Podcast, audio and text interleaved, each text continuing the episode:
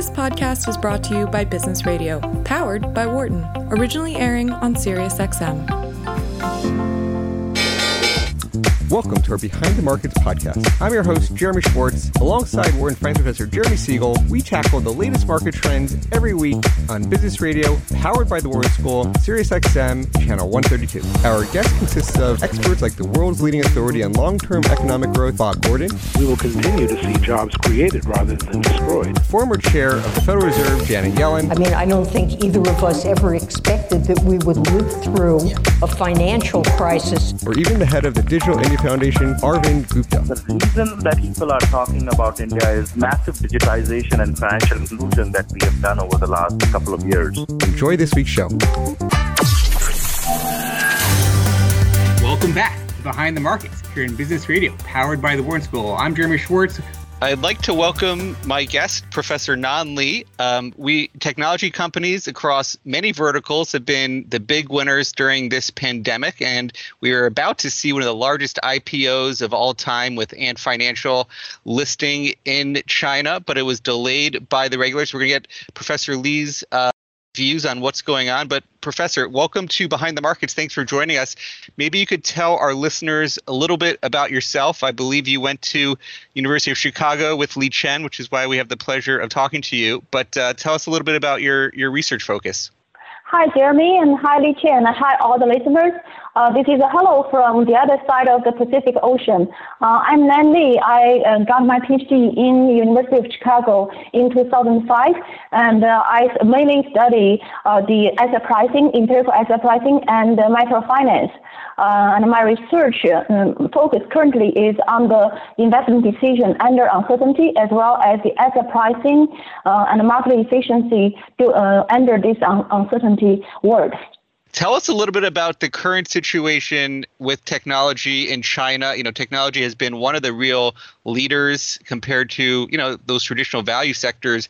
How are you seeing that? And and then and then we'll we'll, we'll get into Ant. Is there anything about the current market that that you're focused on there?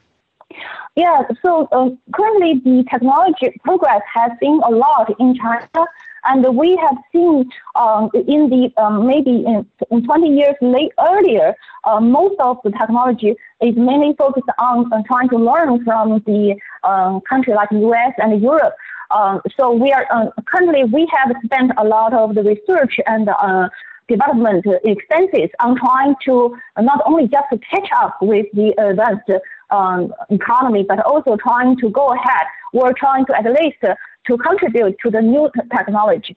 Um, well, in the in the current market, um, this internet-based um, technology progress has um, some uh, different kind of the features, like the uh, as compared with the old technology progress. And uh, one of my research find out that actually we should differentiate uh, the different type of intangible capital. Uh, so uh, uh, there are some type of the research and R&D which is uh, uh, associated with the new invention, with the new product. And this type of the um, so-called intangible capital is uh, high risk and high return. And in particular, the return is highly skewed. Well, on the other side, in China, currently we also is focusing on this um, improvement of the current technology, say in the manufacturing firms, try to improve the efficiency of the existing technology. And uh, I call this type of the in R&D expenses uh, generated uh, intangible capital as the so-called embedded uh, intangible capital. And this type of intangible capital actually is associated with uh, a stable profit not very high growth, but uh, low risk and low return and sustainable. And this is very important. So I think that uh, these two types of the intangible capital uh, is behind the phenomena that we observe. Uh, the characterization of the firm based on the value is quite different now. Liqian, maybe I'll get you to, to, to, to get in here also. Um, you know, I think the China's been investing a lot around things like artificial intelligence, 5G. In the U.S., we focus a lot on, on social media. Um, you know, it's sort of uh, interesting in terms of where the, the, they've been spending resources. Maybe talk a little bit about where where you see it and, and sort of this recent Ant IPO. What what made it so interesting and, and a focus of the regulators? Yeah, so on this Ant IPO, uh, uh, a fascinating topic to us, the economic uh, researchers. So uh, to me, I think the key question behind the Ant IPO is that whether it is a technology uh, company or whether it is a financial company. And uh, uh, from the point of view of the investors, or from the point of view of those um, um, uh, hedge funds or the investment bankers who are helping Ant to get into the market, of course, uh, it will be better to position Ant as a technology uh, company because the um, because the value uh, of the PE can be as high as to uh, 30 or 40 for a tech company, and this is exactly because because of the uh, valuation for the technology. However, um, to my point of view, uh, if we are looking at the real business that this Ant Group is doing, it is no big difference from any financial uh, companies what we call the financial intermediation. So the major business of Ant, uh, including um, uh, loans, making loans, uh, and then uh, uh, selling this fund to the small investors, and then uh, also uh, make loans to the consumers, make loans to the small and the micro uh, business, like the um, like the, peasant in the rural part, or like the um, a um, bubble tea uh, shop uh, shopper, uh, um, um, sorry, the owner of a bubble tea shop. So this is exactly one part of the our financial intermediation. And if uh, finance is perceived as a financial uh, institution, and in, in fact it is providing this credit service in the market, then we should regulate it. Because um, it is well known that the financial intermediation, uh, exactly because they are providing this credit service, they have to be regulated. Otherwise, the failure of the financial intermediation will cause um, big negative externalities for both sides of its um, trade partners. On one side is the small investors. On the other side is the small uh, small uh, entrepreneurs. So that's really uh, that's really important to uh, identify exactly what is Ant. Hi, Nan. This is Liqian. Uh, it's very interesting yeah. you mentioned in the intangibles. Does your research kind of suggesting that the intangibles was need be treated differently for manufacturing sector versus the high tech sector, and that also, um, you know, leads back to the Ant valuation, right? So if you mention that, you know, and even though it's, uh, even though it's, you know, it, even though it it has a lot of intangibles, uh, I think the P ratio right now is priced to be like about 40. But if it's more like a financial, the P ratio is about 10.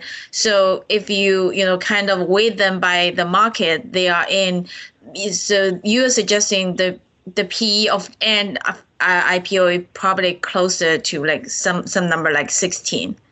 Yeah, um, so um, th- these are the two questions and uh, very good questions. So first question, uh, whether we should treat uh, the intangible capital or so-called R&D uh, in the manufacturing firms or the high-tech firms differently. I, I, actually, my point is not to treat different firms differently, but uh, it, it, we should look at what are the um, R&D expenses are used for. Suppose this type of the R&D expenses is used to improve the existing technology technology, existing machine to improve the efficiency of the existing uh, technology, then uh, it is embedded, embedded in intangible capital, and the risk is low and the return is low. Uh, but it will have associate, it will be associated with stable um, profit and also uh, it's usually associated with a very aggra- uh, uh, with aggressive physical investment. On the other hand, suppose this uh, R&D is associated is uh, used to develop new products, say uh, the new um, new phone or new smartphone before iPhone is ever invented. So this kind of the R&D is usually associated with very high risk because um, it might be the case that if we invest in a thousand, 10,000 projects, only one mm, project turns out to be successful. So this kind of R&D is very uh, risky and it has a high uh, high expected return. But this type of R&D, actually the market value is low.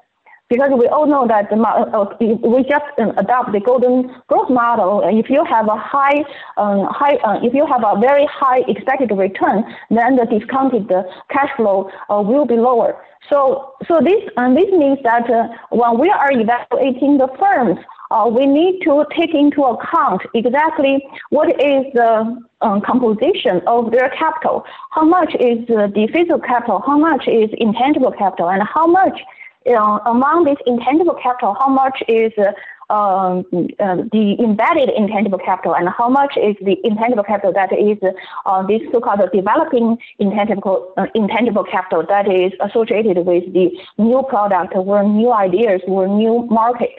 And um, as for Ant, um, the point is not whether we, we should, uh, um, if we um, um, price it as a tech company or not. Uh, the, I think my point is that uh, actually it was wrongly positioned as a tech company. Uh, we don't see too much tech in this Ant group. Actually, this Ant group had a name of Ant Financial just six months ago. And they changed the uh, name from Ant Financial to Ant Group. And if you look at the business, there is a little proportion of this Ant group um, that is tech. It is mainly the, the currently most of the uh, business is uh, in the financial intermediation. So that's the reason why I think uh, we should not sell Ant as a tech company, but it has to be um, regulated and uh, uh, positioned as a financial company. Liqian, now we, you and I were talking about the situation, and there's sort of you know some distinction between the loans that they make or how they identify the loans Ant the technology versus a traditional bank. Do you want to give any color on that? Quickly? Yeah. So just for you know for our listeners, um, so and very small part of their business is actually making loans themselves. They make money by matching the banks, the traditional banks, like you know China Construction Bank, like the other banks, and matching with the borrowers. Their strength is that because they have a uh, the the retail arm, the Taobao retail, so they could observe a borrower. Suppose you know a borrower which sells uh, bubble tea, um, they could observe their um, you know the business and then use their data to measure the risk of the borrower better, and then they match them with the loans that's provided by banks and in the middle they um they you know they make the middleman's fee. On the other hand they have been uh, the leverage they're using is you know close to 50 or 100 because they use their internet uh, in the internet it's so quick and fast to make loans right? And they also use uh, uh, they take those loans and then repackage it in the financial market and sell it use the you know asset back you know security. A little bit similar to 2008 2009 in the in the US in the home mortgage uh, market that you know you you sell the house you you, you you you package it and sell in the market and get the capital and then you loan it out again because it's an internet company can loan it out very quick. So if you view that way their leverage ratio is close to 50 or 100 and that is you know significantly higher. I think uh, uh, here in the U.S., there was some talk about you know Chinese government intervention. Actually, this in, in intervention was well supported because people feel Ant is kind of getting away with with no regulation uh, by getting on this IPO. But now maybe you can help us uh, understand a little bit what's the general leverage of financial com- financial company in China, and how much leverage do you think uh, Ant Financial will be uh, allowed to have um, during this uh, back and forth with the regulator? Okay, so you basically have discussed several several layers of this problem. So let me just get it to uh, get it uh, one by one. Uh, the first uh, uh, question is that whether Ant Financial has any uh, tech or advantage uh, in helping reduce the risk or in helping evaluating the credit risk.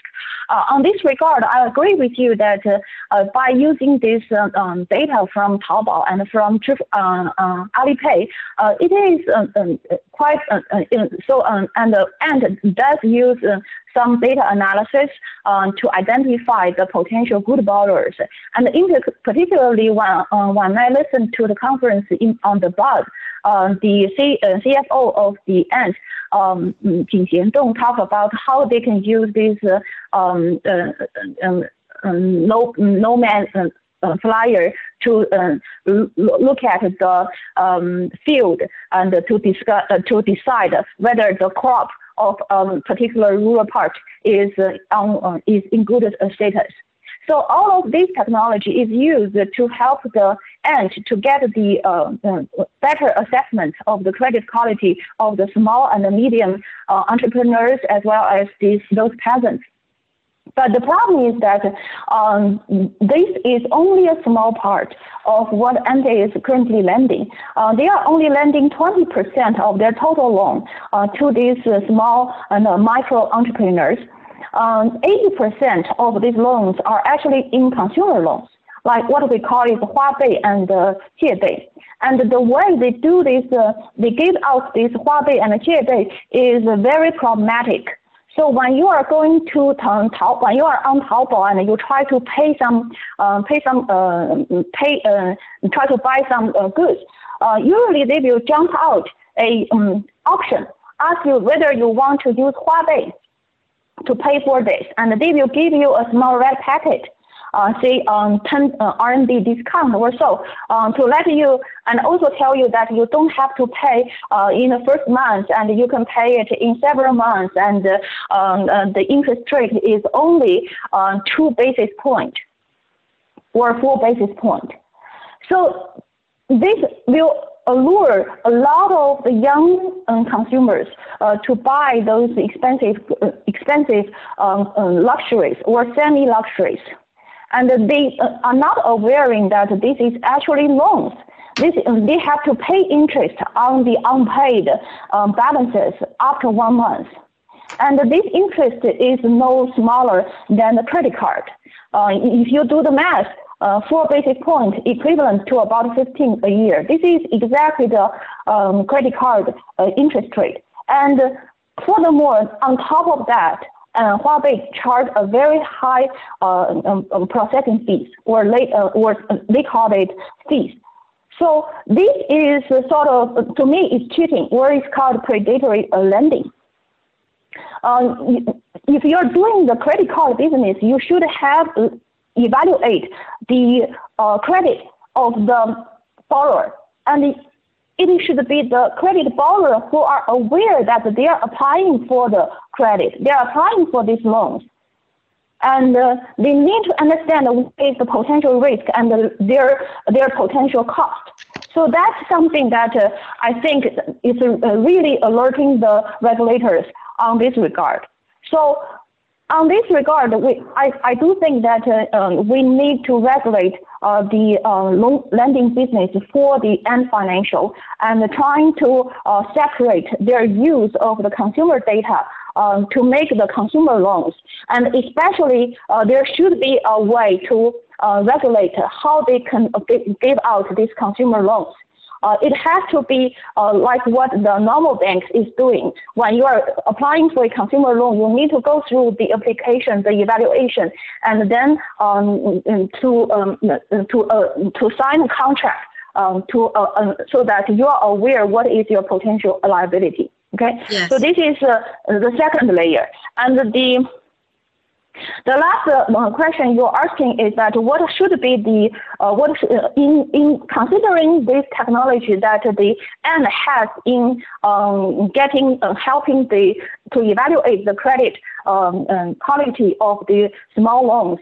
Uh, what should we value? How should we value? And uh, to answer, before I answer this question, I need to clarify one thing. That is, um, actually, it is uh, only a starting um, point that for this um, to so-called assist the banks to uh, give out loans. And uh, um, had a cooperation with, uh, although it has signed some uh, so-called uh, strategic uh, cooperation agreement with uh, China Construction Bank, but actually um, the banks who are cooperating with Ant now are retail, small retail banks like those city commercial banks and uh, some rural commercial banks. And these banks are do not have too much bargaining power with Ant. So what they are doing currently is that the bank usually uh, give out the loans. The 90% of the principals was was coming from the banks. Well, the Ant only uh, only um, offers one percent to ten percent the capital, but they are going to get the return on the loans, uh, thirty percent or fifty percent of the return on the loans. So this is what is the current status uh, for the cooperation, be, cooperation between the Ant and the small retail banks. And I don't think this is a right way to do the uh, lending business, especially towards those small and uh, micro loans, because we know that this type of the loans is uh, is highly risky. So if you are, if you give the Ant the chance to um, decide who to give to, but they do not have to bear the risk. It is the bank who are uh, bearing the risk. This is a big trouble. This will cause uh, later big trouble. And we have seen these problems in the in the 2008 financial crisis, in uh, uh, especially due to the subprime loan uh, lower of lending standards uh, in the U.S. So that's yes. the other alerting problems in in regarding the Ant financial. Thank you. For our listeners, I, I just want to quickly get a little experience in. Uh, China traditionally is not a credit based consumption uh, society. Like when I grew up, um, you know, my parents has, I've never had a credit card until I came to the US. Uh, most of Chinese don't have credit cards until recently. And, you know, most, you know, my parents buy houses uh, through savings instead of loans. There's almost no place you can get a mortgage uh, until recently. So I think Ant Financial, like you said, you mentioned they're making these micro loans to a lot of, you know, college students, which um, uh, may not be very financially um, responsible in some way and also not very financially uh, aware that they're being paying very high interest rate and and is um, a little bit pack you know packaging it uh, uh, and not being regulated. So I think um, in in China there is broad uh, consensus uh, that Ant being regulated is actually a, good thing. Um, and I, I want to um, mention a little bit that um, you know in terms of the and also the, their banking partners are not the top banking partners more um, second tier banks which you know currently are under a lot of stress um, with with uh, with some of the bad loans uh, performing. So it is e- even more uh, arguments for, for having regulation on, on Ant. Um, I do want to uh, quickly mention when you're researching uh, banks, what's the general leverage ratio in Chinese banks? And uh, using that anchor, do you, you know what, what do you see potentially the, the final outcome uh, of the leverage ratio for Ant will be? So uh, I would uh, compare Ant with the, the retail banks in in China. So in China, we have several layers of the bank. Uh, the first layer is the so-called state-owned commercial banks, which we have six. Um, the uh, ICBCs and China construction banks, as well as agriculture and the communication, and uh, um, the last one is Bank of China. Uh, so those banks usually have a leverage ratio about seven to eight. And uh, this morning, I just uh, get a report that uh, um, we have finished a stress test for more than uh, 1,500 banks in China, and all of those big four, uh, big six are in the stress testing, and they have um, a capital ratio well above 10. It's in the range of 10 to 12 or 10 to 14.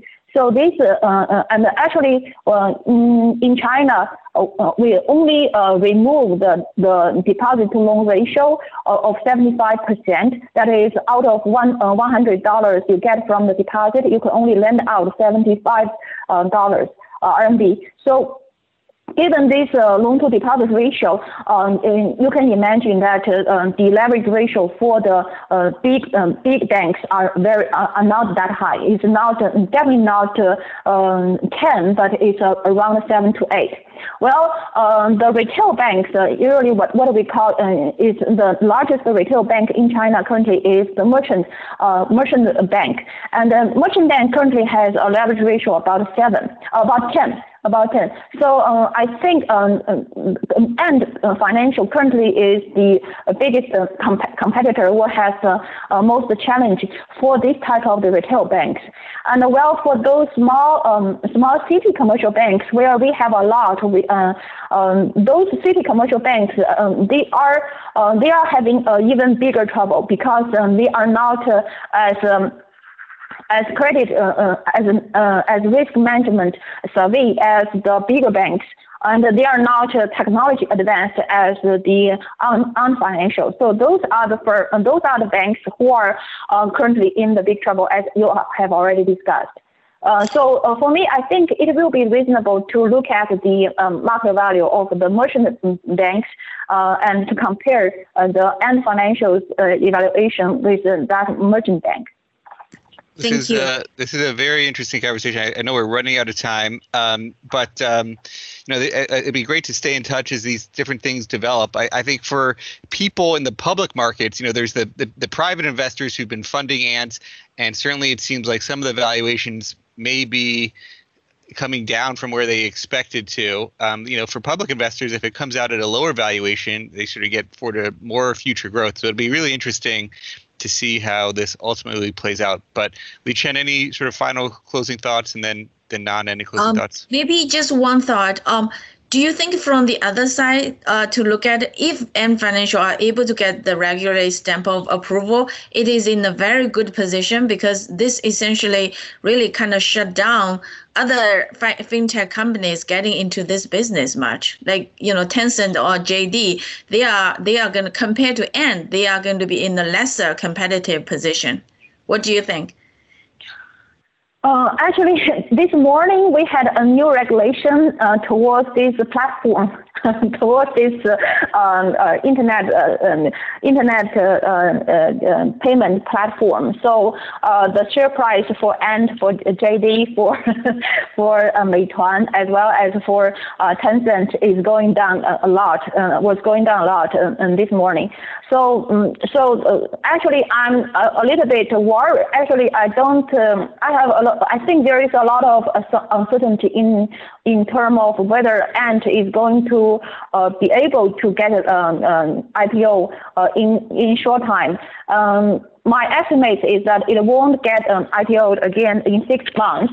Um, but uh, after six months, whether it will uh, still be able to get um, listed as a um, tech company, I had a serious uh, thought, um, thought about it. I think it has to separate its uh, payment kind of the technology sector uh, versus its credit service sector. And uh, that's the only way that it can get listed as a, um, uh, and uh, this uh, credit service sector has to be listed as a financial intermediation. And once it is listed as a financial intermediation, um, the market um, um PE ratio should be around 10 to uh, um, in, in that range. So, so that's uh, that's something that uh, um, my guess. But uh, uh, we will see what how does the uh, regulator um, uh, think about it. And also, I think that currently another potential problem that hasn't been discussed by a lot is that Ant Financial actually is a financial holding company. It has different branches of the financial intermediation. It is on one hand an investment bank. It is uh, also uh, serves as making loans, so a commercial bank, and it also sells insurance products, so it's an insurance company. And it also sells the uh, investment fund, so it's a mutual fund and as well as some private fund. So um, we, we do need to set up some great walls uh, to separate this business. Otherwise, this uh, problem of conflict of interest will also emerge, as we have already seen the consequence uh, in the 2008 financial crisis. This was very interesting. Uh, we want to stay in touch with you, Professor Nan Li from Shanghai uh, Jiaotong University. Thank you so much uh, for, for joining us on Behind the Markets. Thank, Thank you. you. Thank you for the invitation. Well, this has been a fantastic conversation. If you listen to Behind the Markets on SiriusXM 132, I'm Jeremy Schwartz. Have a great week, everybody. Thanks for listening to the Behind the Markets podcast. If you want to learn more about WisdomTree, visit wisdomtree.com. You can also follow me on Twitter at Jeremy D. Schwartz. I'd like to thank Patty Hall for producing our live program on SiriusXM Channel 132 and our podcast producer Daniel Bruno. Join us next week for another edition of the show. For more insight from Business Radio, please visit businessradio.wharton.upenn.edu.